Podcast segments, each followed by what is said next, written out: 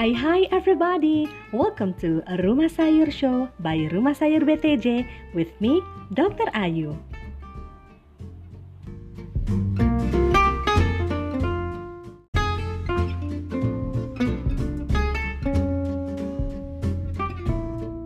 Assalamualaikum. Hai hai everybody. Welcome back to podcast Rumah Sayur Show by Rumah Sayur BTJ.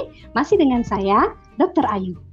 Nah, di episode kali ini kita akan membahas segala hal A to Z tentang berbagai macam gangguan saluran cerna yang biasa kita pada diri kita atau pada keluarga kita atau pada orang-orang di sekitar kita.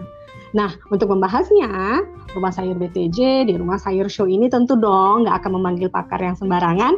Untuk itu kita hadirkan dokter spesialis penyakit dalam yang super kece. Siapa lagi kalau bukan dokter Suher Muzakir, spesialis penyakit dalam. Assalamualaikum dokter Uwen. Waalaikumsalam dokter Ayu, sehatkah dirimu? oh insya Allah sehat. Ya kan kata-kata ah. doa dok. Yes, amin, insya Allah. Dokter Wan gimana? Alhamdulillah sehat nih Dokter Ayu. Sewa, sehat Aman. jiwa raga atau raganya aja? Nah, jiwa raga insya Allah. Oh, kalau kalau kalau cuman sehat raga jiwa nggak sehat, kayaknya saya nggak akan diundang lah dok. Eh, makanya agak raga juga itu takut. Dokter Wen. Iya. Jadi ini kan para netizen tercinta rumah saya yeah. show hmm Banyak yang yang kepo tentang berbagai macam gangguan saluran cerna.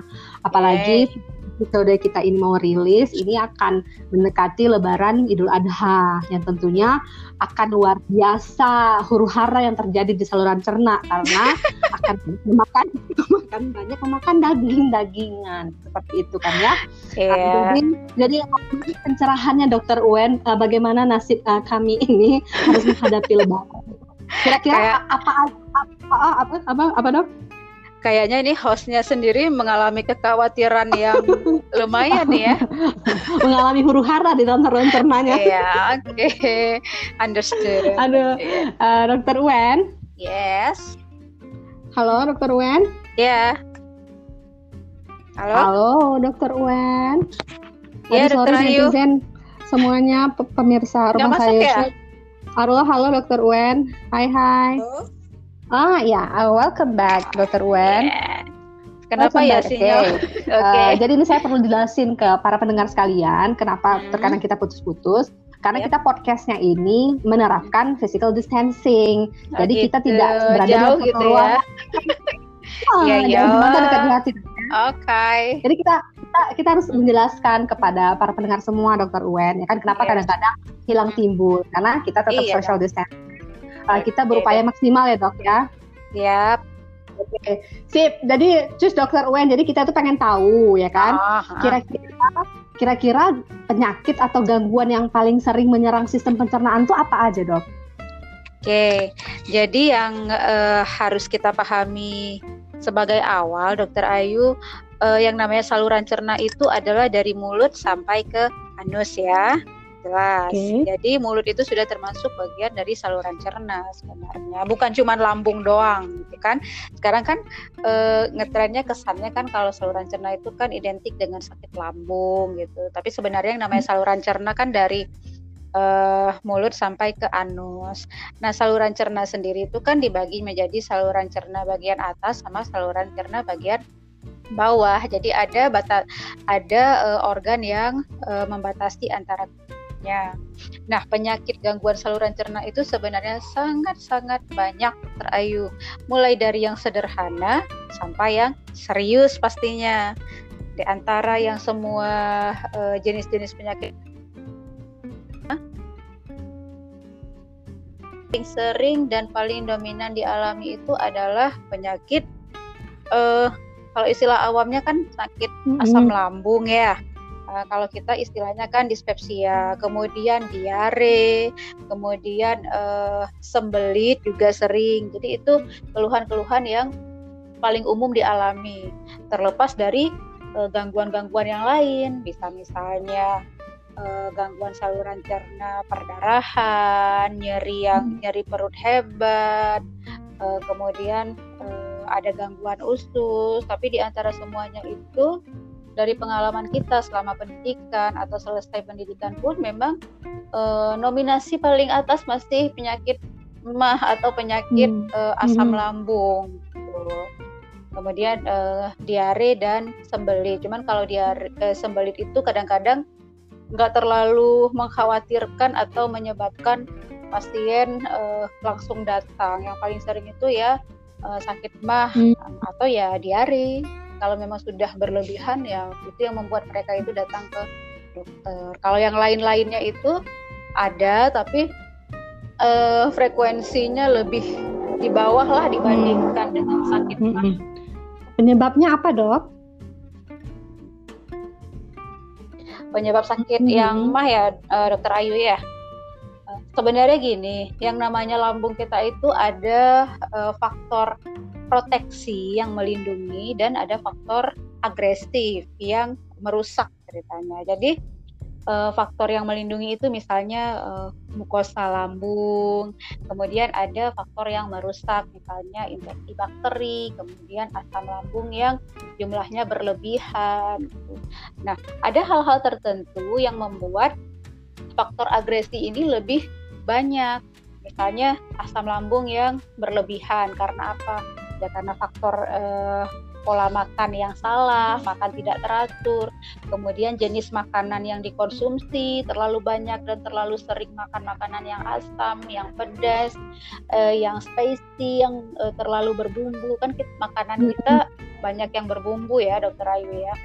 Nah, kemudian eh, kopi juga, kemudian bagi uh, kebiasaan orang luar mungkin alkohol, kemudian uh, beberapa jenis obat-obatan hmm. seperti obat anti nyeri itu hanya dari faktor makanan sendiri, belum dari faktor hmm. yang di luar makanan, misalnya aktivitas fisik yang berlebihan, aktivitas psikis atau stres yang hmm. berlebihan, rasa cemas yang hmm. uh, berulang kali datang gitu. Jadi ada banyak faktor yang menyebabkan pengeluaran asam lambung itu uh, lebih banyak Nah, sementara faktor proteksinya juga e, tertekan. Jadi apabila faktor agresifnya lebih banyak daripada faktor yang melindungi, terjadi ketidakseimbangan, di situ keluhan hmm. itu akan muncul.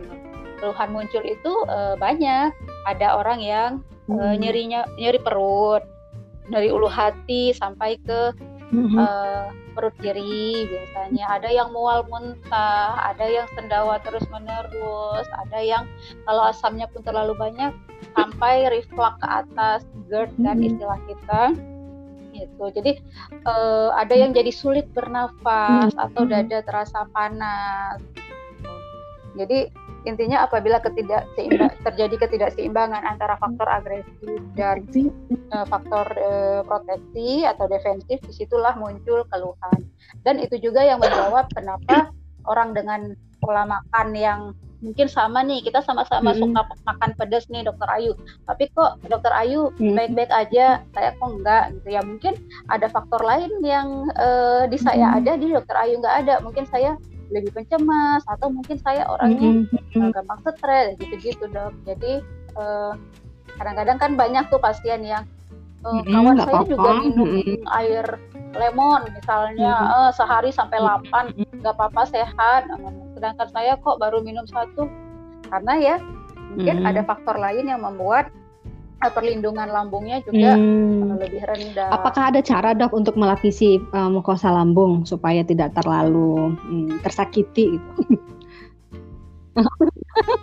tersakiti. Dengan berbagai macam makanan atau lain ada nggak caranya biar bisa yeah. dilapisi mukosanya? Sebenarnya mukosa lambung itu kan memang sudah hmm. uh, dihasilkan hmm. oleh lambung ya dokter Ayu ya. Yang harus kita lakukan hanyalah uh, menjaga hmm. faktor-faktor pencetus uh, tadi supaya tidak berlebihan. Contohnya nih, misalnya kita dokter makannya tidak teratur, stresnya pasti hmm. ada gitu kan. Uh, terus uh, mungkin jenis makanan yang kita konsumsi juga uh, hmm. tidak sehat misalnya. Jadi ya yang yang bisa kita hmm. hindari hmm. ya kita hindari mungkin aktivitas fisik dan aktivitas fisik kita sudah tidak hmm. mungkin bisa dihindari gitu uh, makan nggak usahakan berarti hmm. makannya teratur atau jenis makannya lebih kita jaga. Apabila keluhannya sudah timbul, maka nanti akan diberikan obat yang memang bisa melapisi hmm. osa lambung. Tapi itu bukan obat untuk hmm. dikonsumsi hmm. terus-menerus juga. Intinya sebenarnya kita menjaga keseimbangan Hmm, uh, itu saja siap. sih. Terus kadang-kadang kan banyak pertanyaan dari dari teman-teman itu dok uh, bertanya uh, kadang-kadang kalau yeah. dia sudah kambuh mah itu bisa sampai sesak nafas itu apakah benar bisa atau sugesti atau seperti apa dok? Oke. Okay. Kadang-kadang uh, orang menganggap semua kesulitan bernafas itu adalah sesak nafas. Tapi yang sebenarnya kan sesak nafas itu adalah uh, gangguan pernafasan ya dokter Ayu ya. Uh, sedangkan um, pada ma atau asam lambung ini biasanya uh, sulit hmm. untuk bernafas atau berat untuk bernafas karena uh, hmm. asam lambungnya terlalu banyak, reflux ke atas, sebagian yang namanya uh, jangan pernah kita lupakan yang namanya tenggorokan eh apa kerongkongan kita juga berada di hmm. dada kan jadi kalau kita menderita penyakit GERD atau asam lambung kita sedang reflux ke atas itu juga membuat hmm. dada terasa nyeri sampai kita sendawa itu kan terasa asam kadang-kadang di tenggorokan nah biasanya eh, dengan kondisi kembung dan lain-lain itu membuat pasien terasa sulit mm -hmm. untuk bernafas berat mm -hmm. bernafasnya itu berat tapi bukan yang sesak sampai lebih dari 15 mm -hmm. kali dalam semenit biasa tidak kecuali memang mungkin dia mm -hmm. ada gangguan pernapasan lain tapi kalau yang murni karena uh, lambung itu tidak mm -hmm. satu yang kedua ada memang uh, yang kita sebut sebenarnya sindrom hiperventilasi itu sebuah uh, gangguan psikosomatis itu juga kadang-kadang combine hmm. dengan gangguan mah jadi seperti yang kita katakan tadi kan eh, gangguan apa namanya kis juga bisa menyebabkan eh, keluhan lambung yang hilang timbul. Nah, pada orang-orang tertentu kita sebut itu sindrom ventilasi juga dia akan merasa hmm. sulit untuk bernafas karena karena kemasukannya, karena gangguan hmm.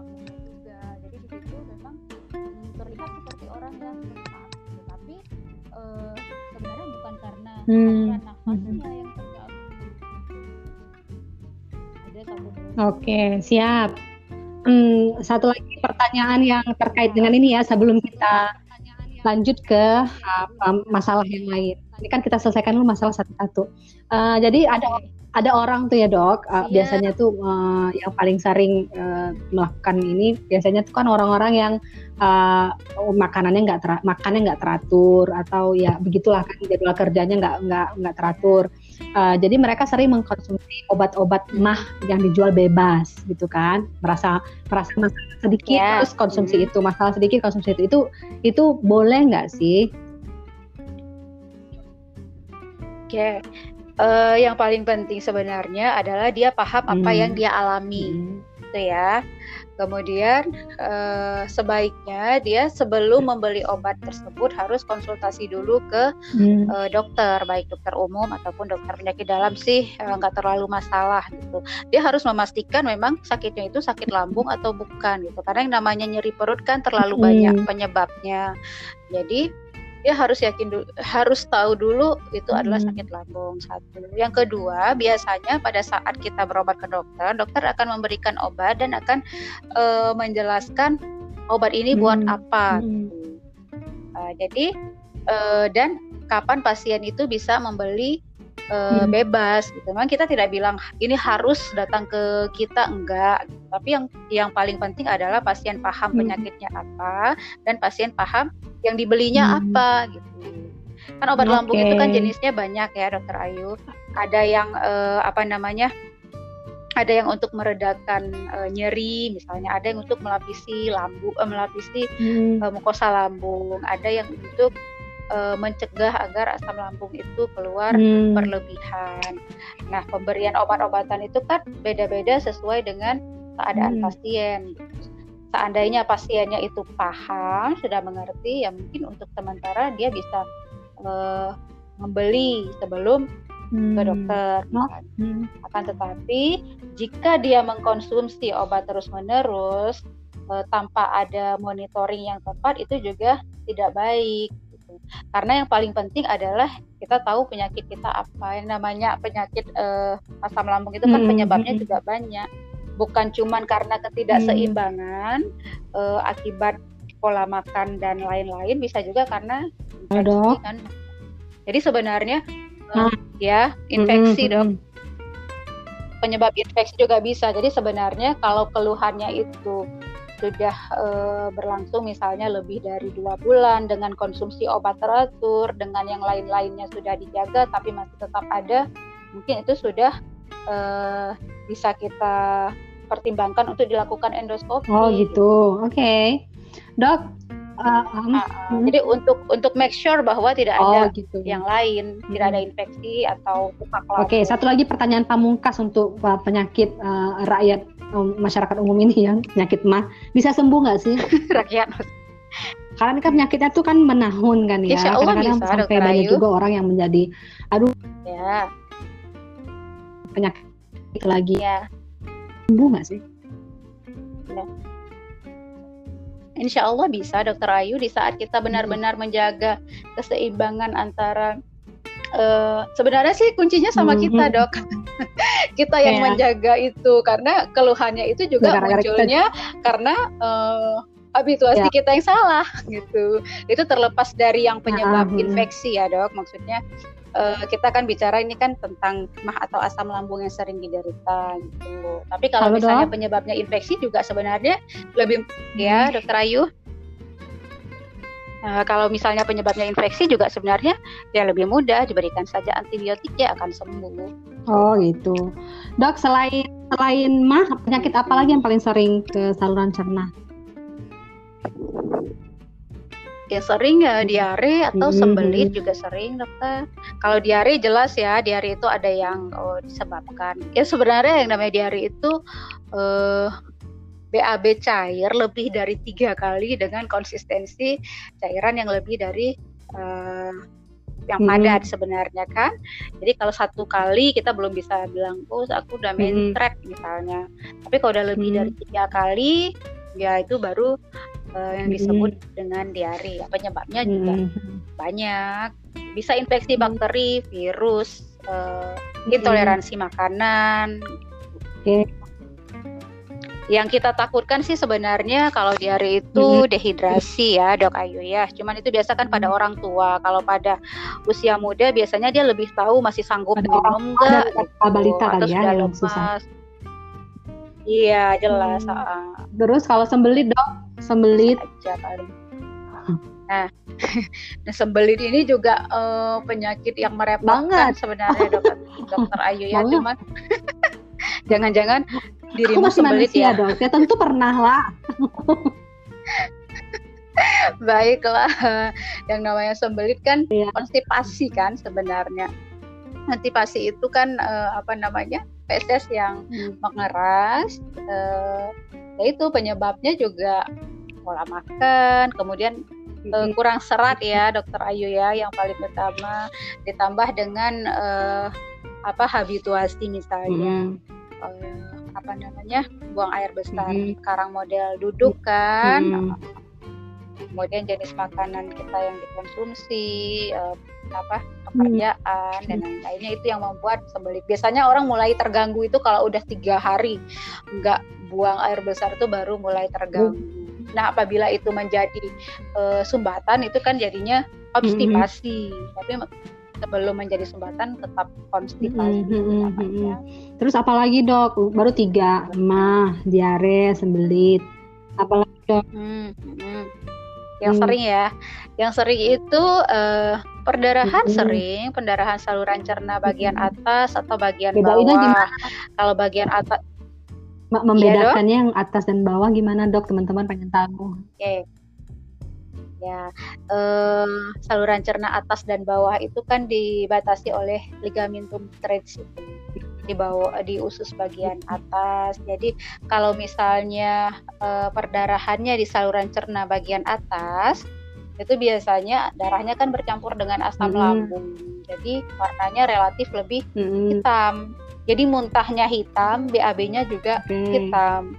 Tapi jika perdarahan saluran cerna bagian bawah itu biasanya BAB-nya lebih ke merah Hmm. segar. Penyebabnya dok? Penyebabnya juga banyak. Kalau pendarahan saluran cerna bagian atas ya bisa eh, erosi atau lecet di lambung, kemudian bisa luka di lambung akibat infeksi, eh, kemudian sampai ke hal-hal yang serius, Hmm. misalnya eh, ada gangguan liver, sirosis namanya Hmm. ya. Jadi dia seperti ada pecah pembuluh darah di kerongkongan, jadi dia muntah me- muntah berdarah. Kemudian ya yang serius lainnya ya sejenis tumor atau keganasan ya Mhm. dokter Ayu ya bisa tumor di eh, kerongkongan, bisa tumor di lambung. Nah kalau yang bagian bawah perdarahan paling sering itu ya hemoroid dokter A- Ayu. ambek ya. Penyebabnya yaitu Mhm. sembelit Hemoroid atau sembelit yang Dok. terlalu sering. Iya, hemoroid itu kan ada tidak semua hemoroid itu bisa kita ketahui. Nanti hemoroid itu kan ada yang internal, ada yang eksternal kan Mm. dokter Ayu ya. Jadi ada sebagian memang hemoroidnya di dalam. Kemudian bisa polip bisa atau infeksi usus Mm-mm. besar, kolitis Mm-mm. namanya.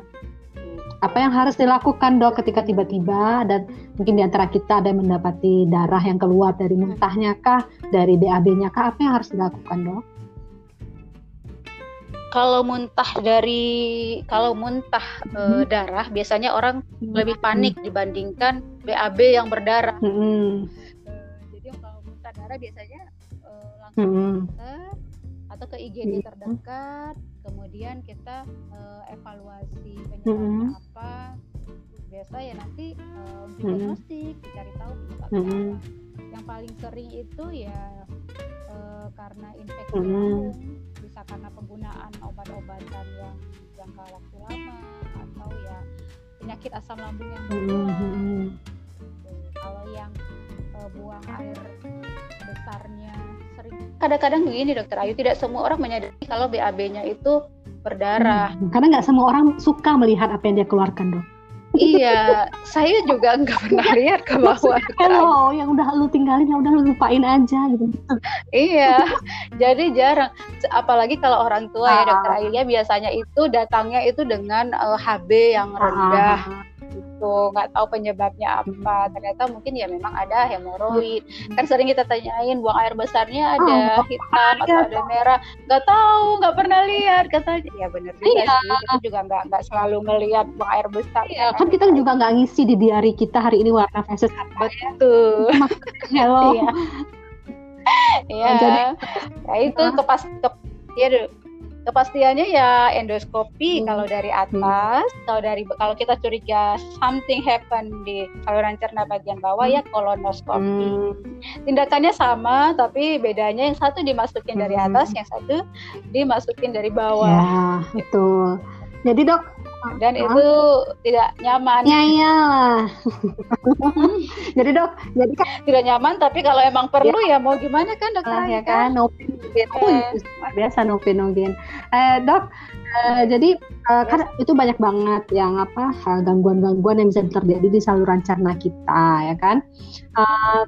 apa nih yang perlu di, di, di apa ya, yang perlu di warning ke diri kita supaya kita kita nggak apa ya nggak dapat penyakit itu. Dan kalau jika mendapatkan salah satu gejala itu eh, apa yang harus dilakukan gitu maksudnya. Oke, eh pertama ya pasti kita harus eh, kembali ke pola hidup sehat ya, dokter Ayu Hmm. ya, Eh, menjaga makanan kita, konsumsi bela- eh, jika memang dulu tidak terbiasa maka biasakanlah. Jika dulu terbiasa kemudian berubah maka kembalilah ke jalan yang benar ya, dokter Ayu ya. Jadi konsumsi makanan yang sehat, sayur-sayuran, buah-buahan. Kita tidak mengatakan tidak boleh makan pedas sama sekali, tidak boleh makan asam sama sekali, tidak. Tapi ya eh, intinya kan jangan berlebihan gitu. Dan eh, konsumsi makanan yang sehat lebih banyak tentu lebih baik. Kemudian eh, jika ada memang masalah atau gangguan ya segera eh, mendapat pertolongan jika memang uh, kondisinya itu serius seperti muntah darah dan lain-lain. Tapi seandainya memang uh, keluhannya tidak emergensi, ya bisa ke rawat jalan atau ke dokter praktek boleh jadi intinya gini, uh, kita jangan jangan membeli obat sembarangan, kemudian jangan menyamakan oh, sakit kita dengan sakit orang.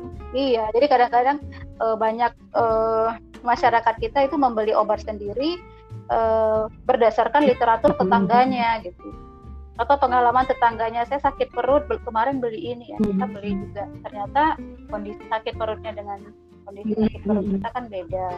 Jika memang kita sudah berobat sudah mengerti masalah kita kalau uh, kita mau beli mungkin ya tidak 100% salah ya. siap. Kalau boleh nambahin sedikit dok ada kalau dari saya boleh. Apa ya ringkas-ringkas. Kalau saya mencari patikan kalau tiap-tiap apa ya tiap-tiap item. Tolong di, di tolong saya di, dimarahin kalau salah ya dok. Jadi kalau saya itu mengklasifikasikan oh.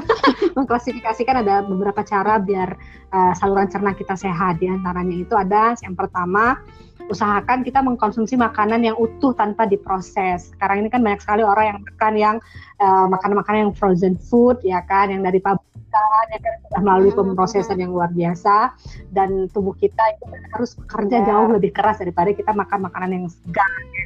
Yeah. Yang kedua uh, supaya saluran okay. cerna kita sehat, kita perbanyak konsumsi serat ya kan, kita membantu kita membantu organ-organ saluran cerna kita agar bisa bekerja maksimal. Yang ketiga itu kita harus mengkonsumsi lemak yang sehat karena lemak itu nggak semuanya jahat kan dok. Kita harus juga mengkonsumsi lemak sehat Benar. ya kan. Uh, kemudian yang keempat hmm. minum cukup air gitu. Minum cukup air kita tuh harus uh, harus tahu bahwasanya tubuh kita ini persentase terbesarnya itu terbuat dari air ya kan.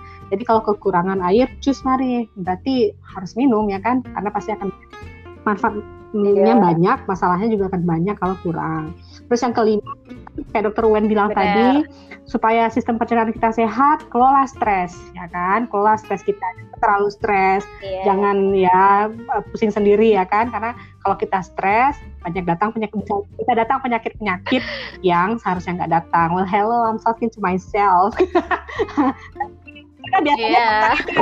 dan itu dan itu penyebab Benar, benar. Dan itu paling uh, paling merupakan penyebab yang paling sering penyakit mah itu nggak sembuh-sembuh dokter Ayu. Jadi mereka sudah berobat ke luar negeri. Ya obatnya kan sama aja sebenarnya mereknya aja yang hmm. berbeda.